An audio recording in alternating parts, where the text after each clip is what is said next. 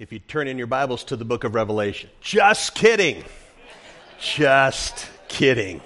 We have finished. We have done well. I was kind of disappointed there was no confetti last week, but uh, we have finished the gospel project, gone all the way through scriptures from Genesis to Revelation. We're glad you're with us in the start of a new series called Win the Day. Now, I've already noticed it's been a busy, hectic morning, and I noticed that on my printer at home is the copy with all of my scripture verses. So I'm going to have to read it out of the Bible in small print today. So I've got my spectacles. We'll be okay, but it's going to be a little rough going.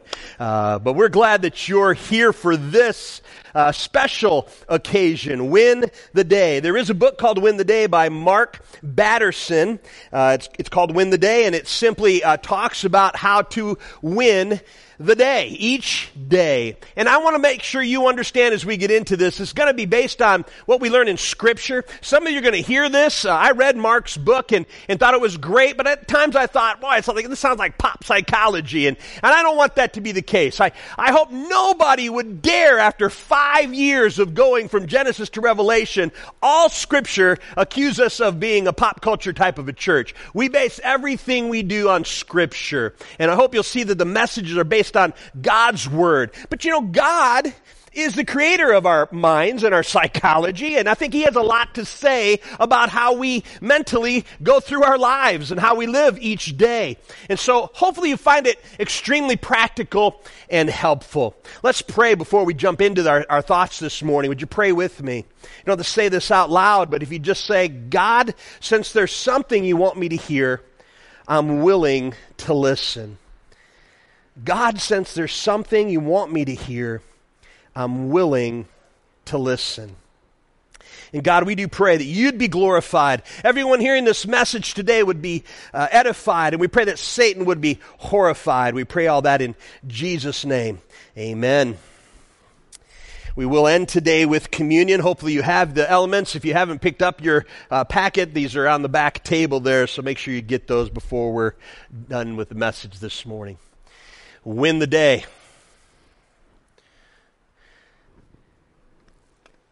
Yale University, April 20th, 1913. Sir William, should just wear these.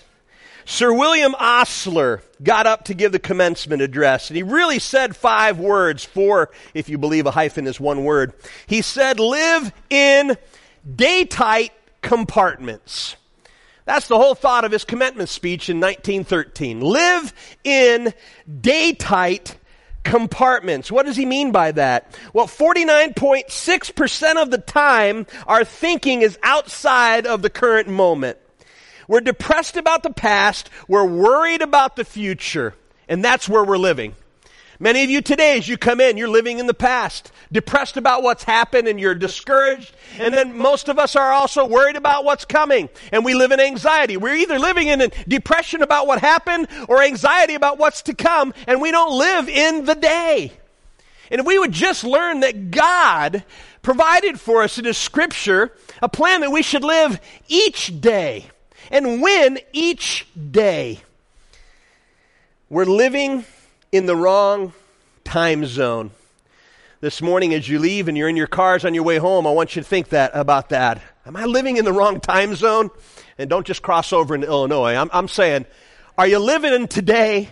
Are you living in the past or living in the future and you're not living in the moment? We are distracted, frustrated, half present, half the time, which means we're half alive. And I want you to know that God wants you to be fully present and fully alive. And this isn't just a good idea, it's a God idea. It's a God idea. Let's go to Scripture and hear what He has to say. He says, Give us this day our daily bread. Take up your cross daily Take this day, uh, this is the day that the Lord has made. Let us rejoice and be glad in it. His mercies are new every morning. Don't let the sun go down upon your wrath. Don't worry about tomorrow, for tomorrow will take care of itself. Do you see how in Scripture God constantly reminds us, live in the day. Stop living in your past. Start, stop living in your future. I'm, I'm a little bit worried about my PowerPoint because this doesn't seem to be the one that I, I needed you to open from the shared drive that I put on this morning. This should be, there should be yellow words on the screen. It's okay. I'm going to keep moving on, uh, but we'll see what happens. This is a God idea. It's a God idea. Yesterday is history. Say it with me. Yesterday is history. We got to flip the script. So tomorrow is a mystery. Say that with me. Tomorrow is a mystery. Win the day. Say it with me. Win the day. The big idea for the message this morning is that if you want to change your life, you have to change your story. But don't walk away saying, I've got to do this. This is what I've got to do. I've got to change this on my own power. No, simply you need to flip the script. And that's the, the title of the message today is flip the script. Next week we're going to eat the frog. Then we're going to learn to wind the clock, fly the kite, cut the rope. Uh, there's a bunch of uh, sermon titles that go with this series. But today you need to learn to flip the script. And by doing so, I'm not telling you to change your story on your own. Simply change your story from the small story of you to the big story that God has for you. Flip your script. See what God's doing in your life. Don't keep living in yesterday or waiting for tomorrow and worrying about it. But change your story. Whatever idea you're going after, whatever problem you're trying to solve, whatever habit you're trying to build or break, it has to happen one day at a time. Win the day, get up, and do it again. Two days in a row, it's called a winning streak. It's also called sanctification. This is a biblical idea, friends. And I really don't want you thinking this is, is, is shallow or pop psychology. I want us as a church to embrace this mentality and start living in the moment, living in each day that God has given us, and winning each day. We tend to not be living in the day, so we're losing each day. We're on a losing streak. God wants us to be on a winning streak, and that means that we need to win the day and get up and win the day again tomorrow. I have a lot to say about that today. God is able to do much more than we could ever. It, the Bible says He can do immeasurably more than we could ask or imagine. Think about that. 75% of New Year's resolutions fail in the first month. One year timelines are overwhelming. How many of you have ever started a New Year's resolution and failed? Amen. The gyms live on that. the gyms live for the money in January because they know that they'll get that whole year's worth and then you won't come back, right?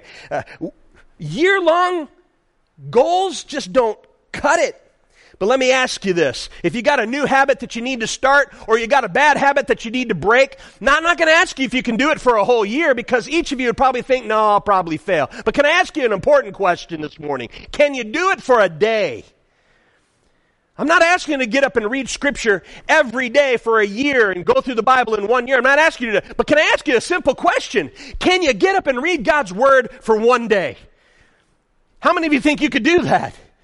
I know you can. Of course you can. All of us in here can do it for one day. Then you get up and you do it again, and you got a winning streak and the beginning of sanctification. Win the day.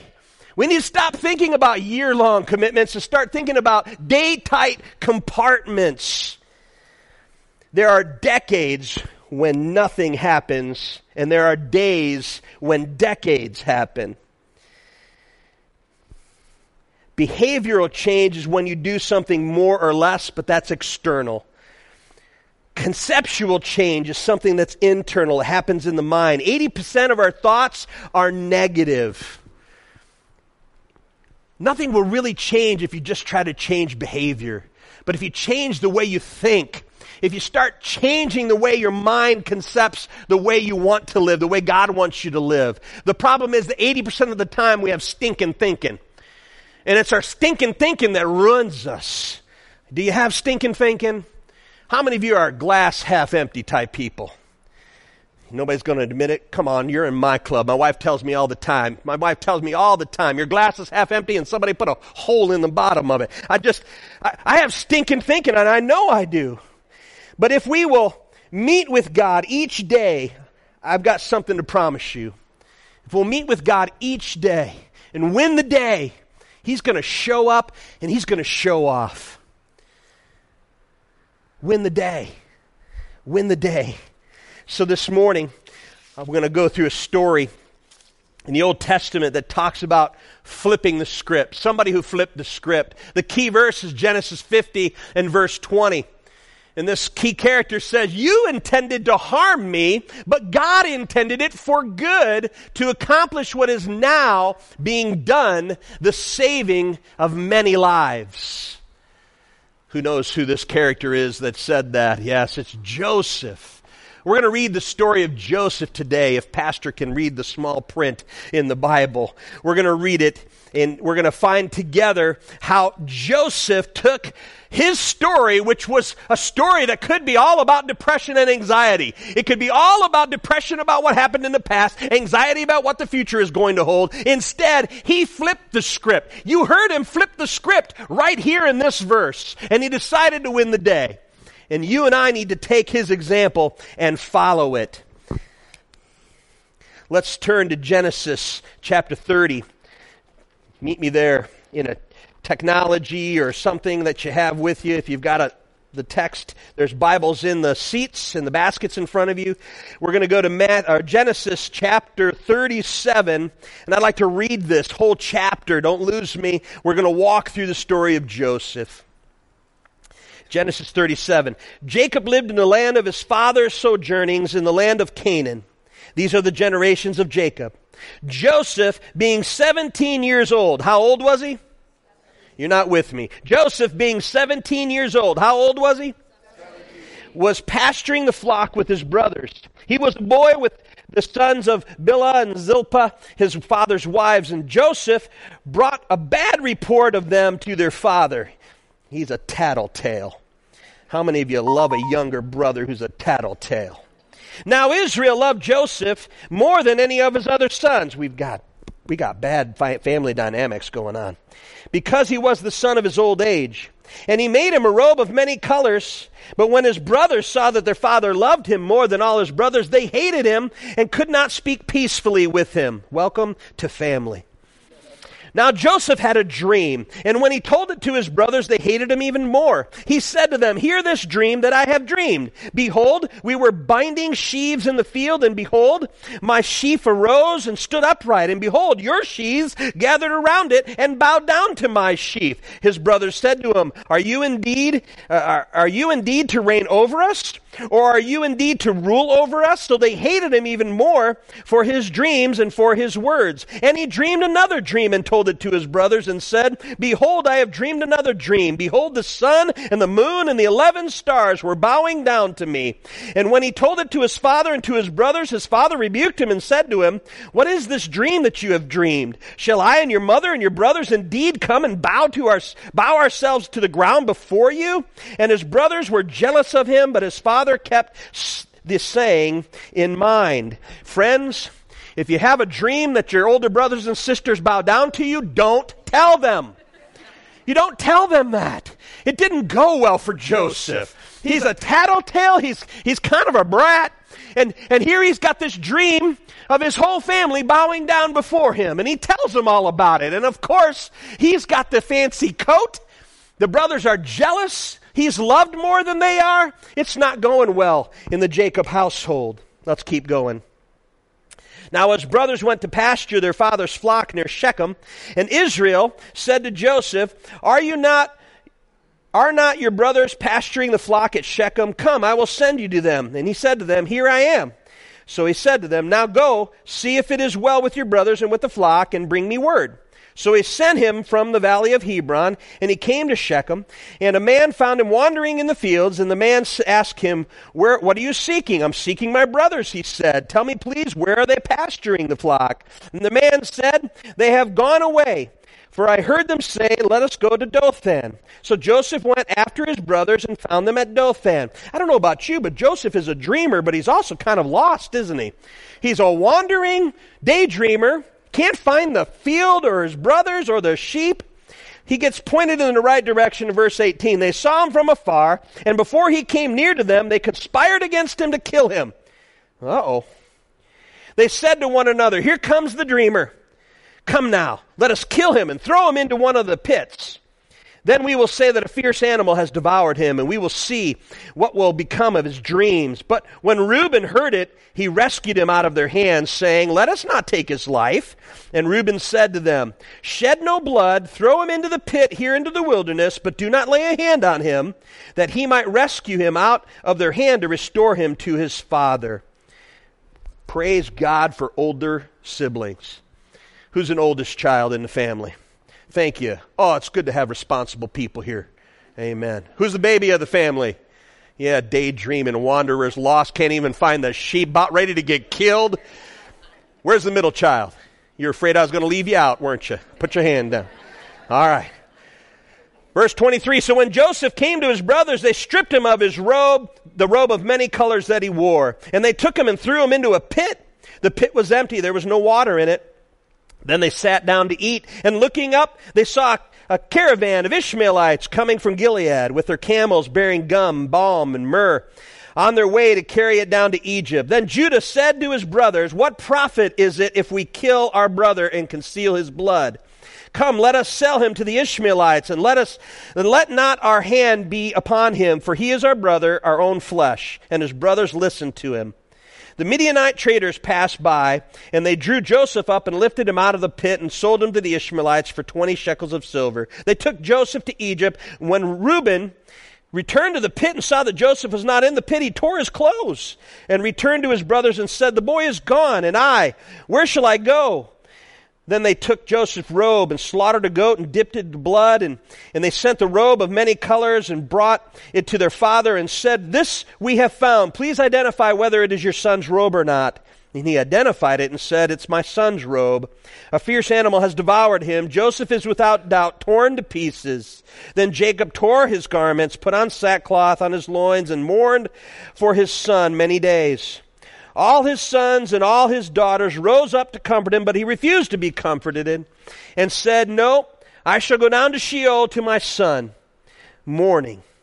Thus his father wept for him. Meanwhile, the Midianites had sold him to Egypt to Potiphar, an officer of Pharaoh, the captain of the guard. So far in this story, you can see where you can look at the past and dwell in the past. There's a lot of things that's happened to Joseph so far. And yeah, he's a dreamer and, and a wanderer and a little annoying, but come on. Seriously? They stripped him of his robe and, and wanted to kill him. And they sold their own brother as a slave. Joseph's been sold now. Bible says he gets resold and, and he ends up at a high ranking official in Egypt. Let's go to Genesis 39. Things go from bad to worse. Genesis 39, 1 through 11. Now Joseph had been brought down to Egypt, and Potiphar, an officer of Pharaoh, the captain of the guard, an Egyptian, had brought him from the Ishmaelites who had brought him down there. The Lord was with Joseph, and he became a successful man, and he was in the house of his Egyptian master. His master saw that the Lord was with him, and that the Lord caused all that he did to succeed in his hands. So Joseph found favor in his sight and attended him, and he made him overseer of his house and put him in charge of all that he had. From the time that he made him overseer in his house and over all that he had, the Lord blessed the Egyptian's house for Joseph's sake. The blessing of the Lord was on all that he had in house and field. So Joseph left all that he had in charge, in Joseph's charge. And because of him, he had no concern about anything but the food he ate. Now Joseph was handsome in form and appearance, and after a time his master's wife cast her eyes on Joseph and said, Lie with me. But he refused and said to his master's wife, Behold, uh, because of my master has no concern about anything in the house, and he has put everything that he has in my charge. He is not greater in this house than I am, nor has he kept back anything from me except you, because you are his wife. How then can I do this great wickedness and sin against God? And as as she spoke to Joseph day after day, he would not listen to her, to lie beside her, to be with her. But one day he went into the house to do his work, and none of the men of the house was in the house. She caught him by his garment, saying, Lie with me. But he left his garment in her hand and fled, and he got out of the house. Things are going bad worse.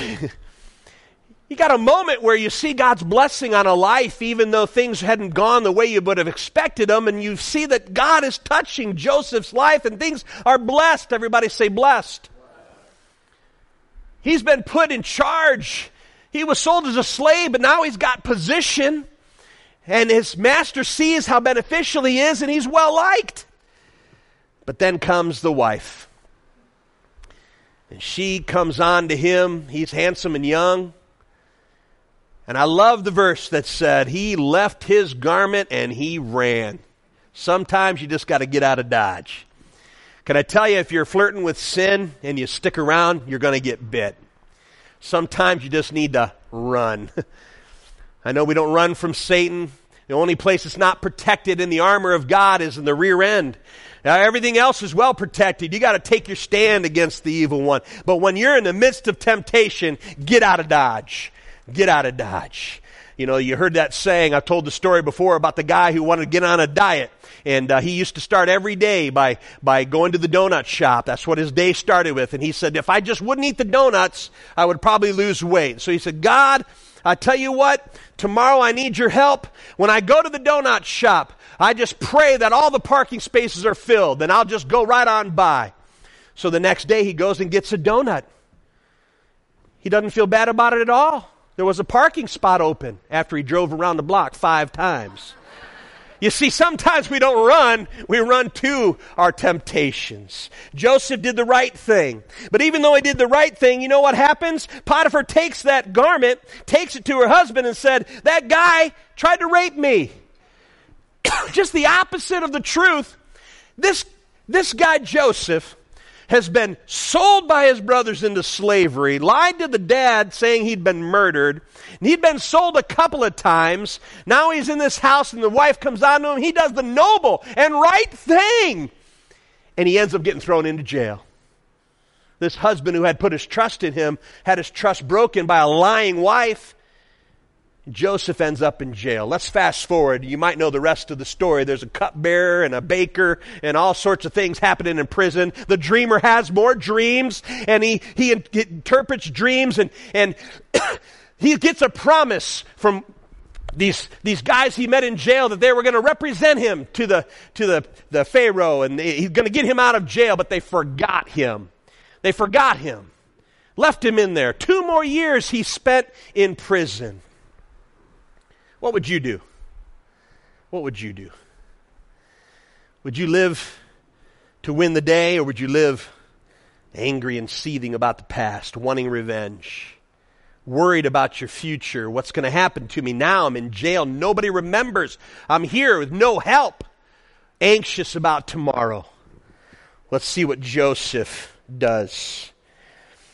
Let's skip to Genesis 45, verses 1 through 3. Turn there with me. Genesis 45, 1 through 3. A lot of things have happened. Joseph, now, by the way, is 30 years old. How old was he when he got thrown in the pit? Good job. So 17, now he's 30 years old. In that time frame, he spent time in prison. He's been worried, concerned, and anxious. But now he has come to the place with God's blessing that he is second in command of all Egypt. Wow, that's pretty amazing. You know, it's pretty amazing how God takes brats and turns them into something incredible. As a youth pastor, I loved seeing what God would do with young people had a kid drove me nuts. He'd sit behind me on the church bus, right on the bar. There's a metal bar right there. Everybody's supposed to stay behind the bar. The kid sat with his legs around my chair on the bar, talking to me in my ear the whole trip. Nonstop. La, la, la, junior high kid. God bless junior highers, but oh Lord. God does that mean trick where their voice changes and they do their voice is just loud and it's yeah, and it's just like a cat it's like a cat screeching while scratching a blackboard. And he's, the whole time he's in my ear. And you think, Lord, is he ever going to turn into anything? Yeah, today he's been a police officer for a long time, well respected in his community. It's fun to see that. It's fun to see what God does with daydreamers and wanderers and lost souls. God takes him in a hopeless situation, puts him in second in command of all of Egypt. And guess what? there's a famine, and his brothers are sent to beg for food. And his brothers come in, and what do they do? They bow down in his presence. They don't know it's him. He's 30. Last time they saw him, he was 17. He's got a new name now, by the way. Does anybody know for 100 point Jeopardy? Uh, anybody know what Joseph's new name is? Nobody? I wrote it down. Zephaniah Paneah. Yeah. Zephaneth Paneah. See, when, when the Pharaoh made him second in charge, he gets a new identity. And he changes his name from Joseph to Zephaneth Paneah. He's got on his new Egyptian ruling clothes, and I don't know, he's looking a lot different and a lot better than the last time his brothers saw him as they were stripping him naked, throwing him in a pit. Now they come into the room trying to beg for food, hit the ground bowing to him, and it's Joseph. What would you do? would that be your moment to seek revenge? I hate to be picky, but could you turn on the uh, message lights because you got us on worship lights. I can't see the people. I'm real picky about not, y'all too pretty not to see. There you go. Goodness, good to see you. Oh, man. I tried not to do it. I did. I sat here for the longest time going, Lord, I need lights. Let there be light. And then I figured, I just got to break down and ask. Thank you. What would you do? Would you seek revenge? chapter 45, Genesis. Then Joseph couldn't control himself before all those who stood by him, and he cried, Make everyone go out from me. So no one stayed with him when Joseph made himself known to his brothers. And he wept aloud, so the Egyptians heard it, and the household of Pharaoh heard it. And Joseph said to his brother, I am Joseph. Is my father still alive? But his brothers could not answer him, for they were dismayed in his presence, and they probably peed their pants. Oh my goodness. What an epic story in Scripture after all they had done. They thought this was a done story. They lied to their father that he was murdered, and they thought, done, gone, word finished with Joseph. He's nothing but trouble. And then there's this moment where it's just the brothers in the room, and Joseph can't wait. He says to him, I am Joseph. I am your brother. Instead of saying, Nana, Nana, Boo Boo, you just bowed down to me. Remember my dream? Oh, he messes with them. He did, he did some mischief himself, messing with his brothers for a while. But he gets it right in Genesis 50, verse 20. You intended to harm me, but, everybody say, but. God intended it for good, to accomplish what is now being done, the saving of many lives. Do you see how Joseph wins the day? He flips his script he doesn't live out of that old story of revenge and his past. He doesn't live out of fear about what's coming in the future and anxiety. He flips the script and he said, What you did was wrong, but God. He flips the script and he starts telling a God story instead of a Joseph story. God intended to save many people through this. I love it. So, what do we learn through this? Three things I want to give you today. How can I flip my script and change my story? Number one, I must know my name. Did you see how Joseph said it in Genesis 45, verse 3? He didn't say, I'm Panera bread. He said, I am Joseph. He said his name. He revealed him who he really was to his brothers. Guys, the first thing you need to do to flip your script and to really change your story is to know who you are. Do you know who you are in Christ? Satan is a stealer. Bible says he came to steal, kill, and destroy. You think identity theft is a problem with your finances? I'm telling you, spiritually, identity theft is killing us in the church. Because God's children are, their identity is being stolen by Satan, being ripped away, and we're living in depression over the past. We're living in anxiety about the future, and none of us are living the story that God has today. If we would just win the day, live in God's story. I am Joseph.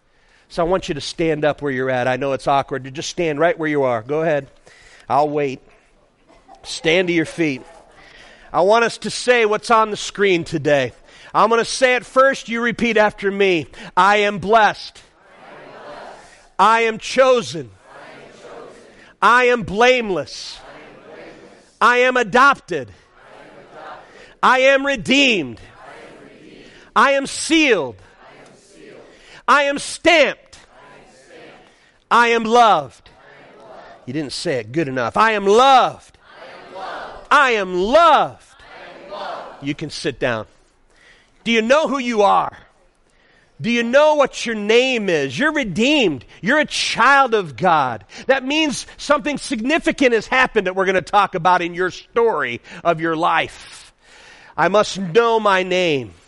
I must fix my focus. Our problem is by living outside of our time zone, we're focusing on the wrong things. Joseph could have been focused on everything that happened to him. Most of us would have been bent on revenge, or he could have been focused on the future. Instead, Joseph won the day by flipping his script and telling the story of God in his life.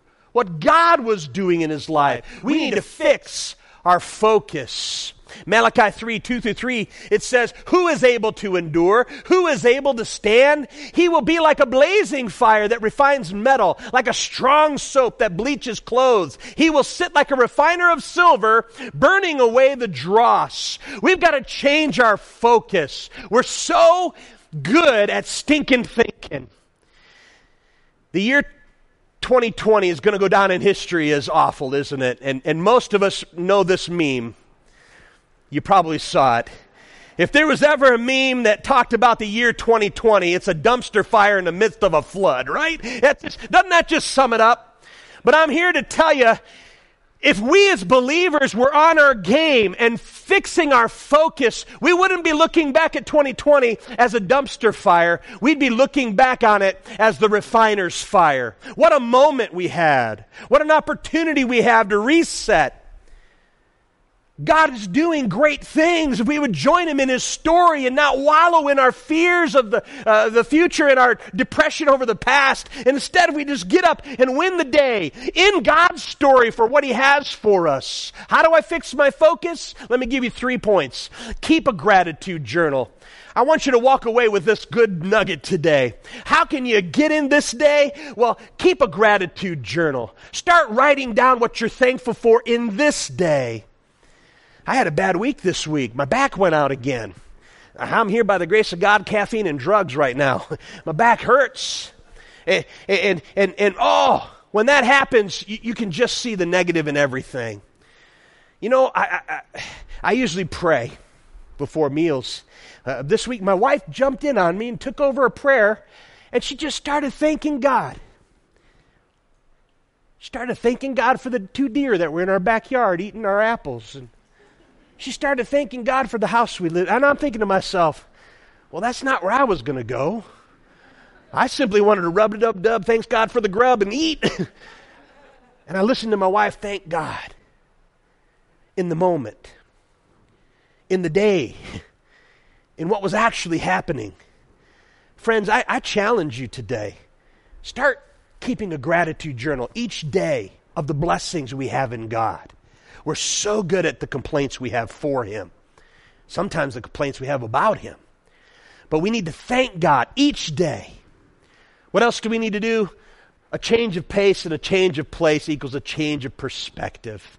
Some of y'all are in such a rut coming out of uh, the year that we had. What a great opportunity to change the pace, to change the place. Some of you need a new uh, uh, visual. You got to get out of from where you're at. Go down to the lake. Somebody needs to head to Big Fish Lake today and sit on the shore and put your sand, your your toes in the sands and just breathe.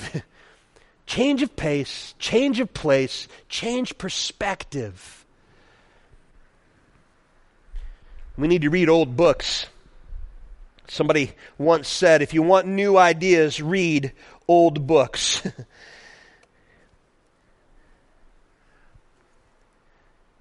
I challenge you. Start living each day with gratitude. Get a new perspective on life by changing your pace and your place. You know what the blessing is of this hurt back of mine? I'm always going 100 miles an hour.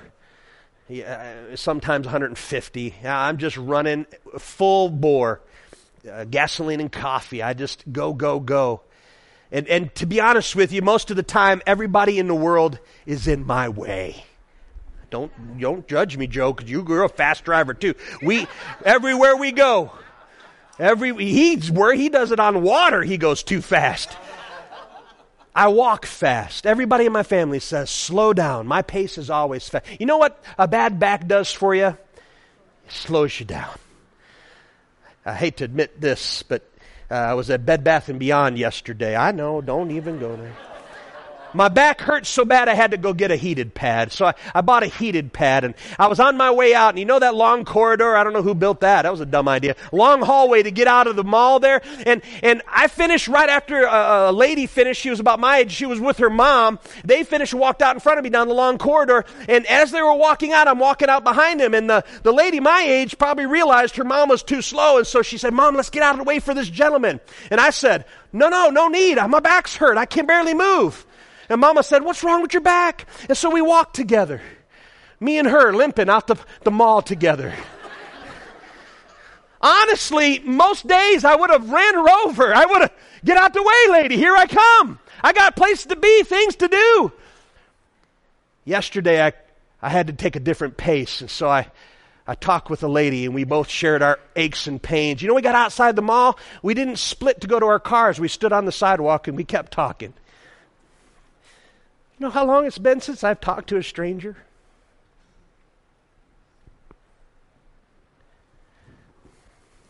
Hmm. We got to fix our focus. Know your name.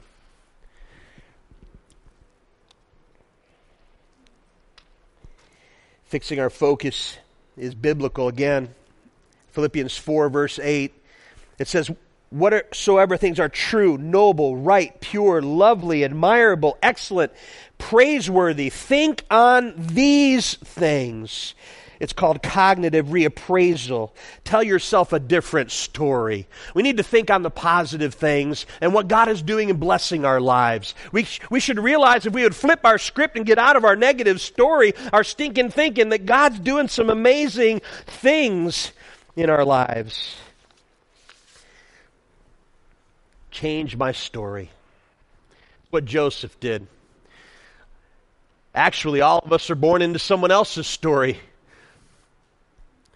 You know, you were born into your mom and dad's story, and your mom and dad were born into your grandparents' story. Everybody's born into somebody else's story. Emory University did a study, and they, they found out how to help children have well-being, mental well-being. And it wasn't getting them into the best school. It wasn't taking them on a pilgrimage to Disney. It wasn't making sure they saw every Pixar film. They really found out that the key to a child's mental wellness was knowing their family history. Knowing who they are, where they came from. And I got news for you. As a child of God, Scripture becomes your script. The Bible becomes your backstory. Friends, you and I have been grafted into a new story. The Bible says, if anyone is in Christ, they're a new creation. Behold, the old is gone, the new is here. The moment you accepted Christ, you get a brand new story, and God's telling the story of you. If you want to know your family of origin, you ought to know the good God of the Bible. I'm a kingdom person living in a God's kingdom. That's my story. You're a kingdom person. You're living in God's kingdom. He's writing a beautiful story. Today, He's got a story to write with you. Don't miss it by living in the past or being worried about the future. You see, if God did it before, He can do it again. Why did I tell you the story of Joseph today? Because it's our family history messed up families, messed up lives, God's redemption. Joseph saved his family. He actually saved the whole nation. And God put him in that spot. God was doing something in that story. And Joseph flipped his script by saying, You intended to harm me, but God intended it for the good. So I want to end today by telling you my story from last Sunday. Last Sunday, I bragged before we left. My wife tells me it's all my fault because I bragged that I was heading to the beach, driving the bus with our teenagers to Holland so that we could do a beach night. Well, I got what I deserved for bragging. I never got to the beach. We took our teens to Holland and everything seemed fine. Our bus worked great all the way there. We dropped our kids off at the beach and I told my wife, eh, we left here in a hurry. I barely got to slam a Jimmy John sandwich and I hadn't had coffee since before I preached. And we got all the way to Holland and I told my wife, I'm hungry and I need coffee. But let's pretend like we're getting gas in the bus. So I told Ben, Ben, I'm going to go fill the bus up with gas. And so we dropped the kids off at the beach and we left. A block away from where we were, I started smelling something hot, like a burnt rubber uh, band aid. Julie said, I think it's just the factory. We got to Sam's Club and pulled in there to get gas, and I got out and I could smell it. Something's burning. It's on fire. Sure enough, I looked, and the passenger front tire, smoke's pouring out of it. so Julie and I spent the whole day in Walmart parking lot. That's us. Julie actually took a nap inside the bus. She had her beach towel, so she just crashed. The culprit was a bad brake. I don't know if you can see that old rusty old thing, but we had a uh, the calipers froze up, and and uh, it's Sunday, three thirty in the afternoon. we're in Walmart parking lot. We're not going anywhere. I go inside and there's some mechanics working in the mechanic department, and I, I went to him. Julia's with me. She'll tell you she was upset by this went to the mechanic and I said, Hey, sir, do you, do you know of any mechanics who could work on big buses? Uh, I got 30 teens at the beach today and our buses broke down. I need somebody to come work on this bus. And he looked at me and just started to laugh. He said, Are you kidding me? It's Sunday. Everybody's closed. And I said, I know, but I, I gotta. And he laughed. And then he said, Here, here, I'll tell you what to do. I'm like, Oh, good. He said, Go rent a hotel, spend the night, wake up in the morning, get your bus fixed. I said, Sir, I got 30 teens. We're not buying 30 hotel rooms. I need, I need help today. He said, You're not getting out of here today. Oh, man. We went to the parking lot and Julie started huffing and puffing about that. He laughed at us. Well, something had to give. On the way there, on uh, 196, we pass a Harley Davidson store, and I always point it out because I speak at a church every winter. I speak for a decade. I've been speaking to these teenagers for their youth pastor, good friend of mine, and the church is in the same parking lot. I said, I, I want to be the pastor of that church someday. They got a Harley Davidson shop in the parking lot, yeah. And I pointed out every time I go by, hey, Julie, there's the church. That's Jamestown. That's Jamestown. And we drove on by. Well, after getting laughed at inside a Walmart that there was no way that we're going to get help on a Sunday, and there's no way we're going to get parts for a big bus like that on a Sunday, I remember Jamestown. And I called my youth pastor friend Ted. Bad reception, can barely talk. I'm talking, he said, I can't hear you. I'm talking, I'm saying that the buses broke down, kids, and, the, and he says, I can't understand what you're saying, but it sounds like you need help. It sounds like you need a mechanic. Nathan will call you. And Nathan called me. Nathan's mechanic that goes to Jamestown. He said, Where are you? I said, I'm in, I'm in Holland's Walmart parking lot. You can't miss me. He said, I'll be there in a half hour. Nathan showed up. He's the one that took the wheel off, by the way. I couldn't even get those lug nuts off. I went inside and bought a wrench, but it, it wasn't going to do it. So Nathan showed up. Turns out that Nathan's dad started uh, Forest Hills Auto Shop uh, 40 years ago. Nathan had that tire off and looking at that wheel. He said, Are you sure it's this wheel? I said, I'm telling you, smoke was coming out of there. He goes, This one doesn't look too bad. It's rusty. It's awful, it's awful stiff, but I'm going to take the other wheel off. He took the other wheel off. It was totally froze totally froze. Now I got two brakes, need to be changed. It's five o'clock now. It's after five o'clock on Sunday. Nathan looks at me, he says, you're not going anywhere without these parts. And we're going to have a hard time finding parts for an F550, uh, 10, uh, whatever big thing. So while he's telling me that, I just picked up the phone and I'm like, auto parts. And the first thing came up was an AutoZone. It was one mile away and I called the AutoZone. I'm thinking it's after five. They gotta be closed. Uh, Joe answers the phone. I said, Joe, how long are you open? He said, we're open to nine. I'm like, that's good. I need some parts. He goes, what do you need? I said, here's the mechanic. Nathan said, Joe, I, got, I don't know, you're never going to have these parts. We got an F550 and we need both of the whole brakes, the whole thing, pads. I need everything for these. They're big. And I hear Nathan say, You're kidding me. You got both sides and all the pads. I said, Tell Joe we're going to be there in a minute. we drove over to AutoZone, and Joe had these huge, these are huge brakes, by the way. They're big metal parts. And he's got two boxes on his counter. As soon as we walked in, he starts cussing and swearing. He says, You better buy these things because I'm not putting them back on the shelf. They're too heavy. And Nathan's telling me they're not going to be the right parts. Nobody's going to have F550 parts uh, on Sunday, and there's no way. He opens up, he goes, These are the parts. I said, Joe, don't worry about it. We're going to take them. He kept cussing and swearing, and, and Nathan finally said, They're going on a church bus. and Joe said, Oh. we bought the parts, hustled back to the bus. I called Ben. Ben, what time are you hoping to leave today? He said, Well, if we're going to get home on time, we need to leave at 7 o'clock. It's 6 o'clock now. I look at Nathan and I said, Nathan, is there any way we're going to, what, what should I tell? Should we start calling parents and tell them we're going to be an hour late? He goes, No, you'll be back by 7 o'clock. Nathan puts both sides on, bleeds these brakes, tests them out, sends me back to the beach with my wife. We pull in the beach at 701.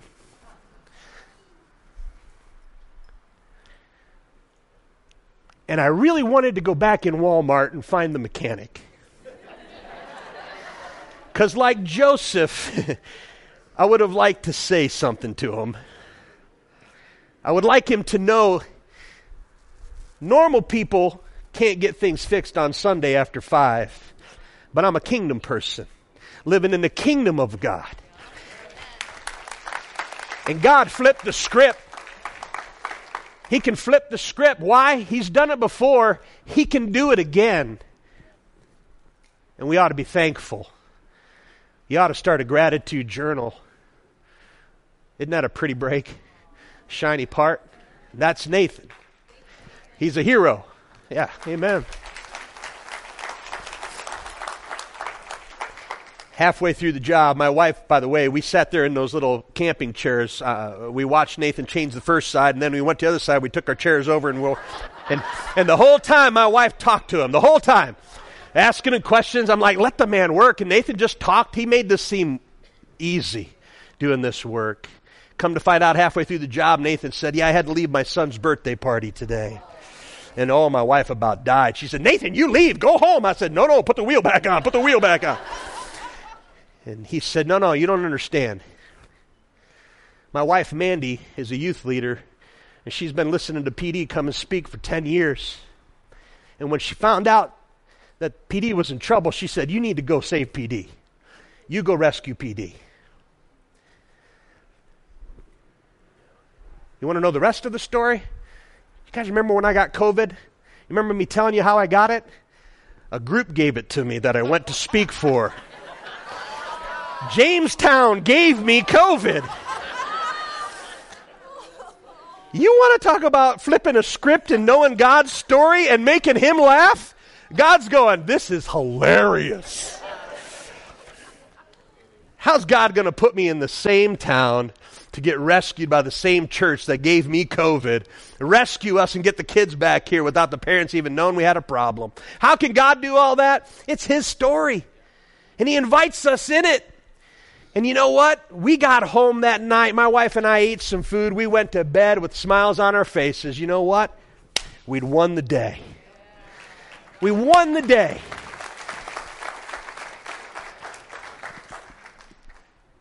We went really long.